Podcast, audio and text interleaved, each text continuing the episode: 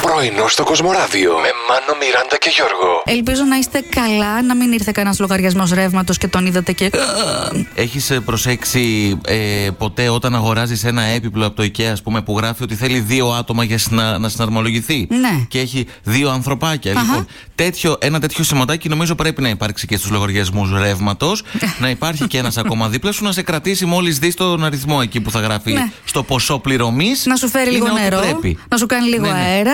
Πάντως, Πονεφέρα, ένα έχουνε- σουβλάκι, κάτι. Να βρε Γιώργο, με τέτοιο ωραίο ήλιο που έχουμε εκεί έξω, ξέρεις που πάει το μυαλό μου εμένα, ε. Πού πάει, πού πάει. Ε, στις διακοπές του καλοκαιριού κατευθείαν.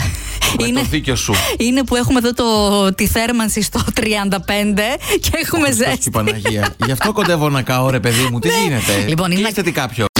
Τα ζευγάρια με μεγάλες ηλικιακές διαφορές έχουν πιο υγιείς γάμους. Αφενός, λένε, η οριμότητα του ενός, αυτό που είναι, με- αυτός που είναι μεγαλύτερος σε ηλικία, ξέρει πώς να διαχειριστεί κάποιες καταστάσεις που σε άλλη περίπτωση θα έλεγες Θα τα βροντίξω όλα κάτω και θα φύγω. Πολύ ενδιαφέρον. Επίσης, λέει ο γάμος έχει έναν συνδυασμό σοφίας και ενέργειας.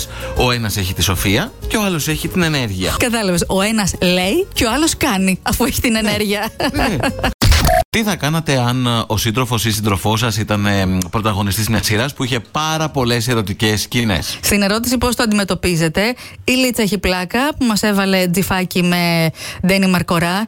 Συχτήρισα μια μύδη. Ε, Η Ανθούλα όμως καμαρώνει, παιδιά, και λέει Μα τι άντρα έχω, Θεέ μου. Καλά το πάει, οκ. Και η Λένα χαίρεται, λέει Κάθομαι και το απολαμβάνω μαζί του. Μμ, Καλέ, στην ώρα της σκηνής δεν Τα κάνει. μπουκάρι στη σκηνή, μπουρλότο. Σεναριογράφη, ξαναγράψτο.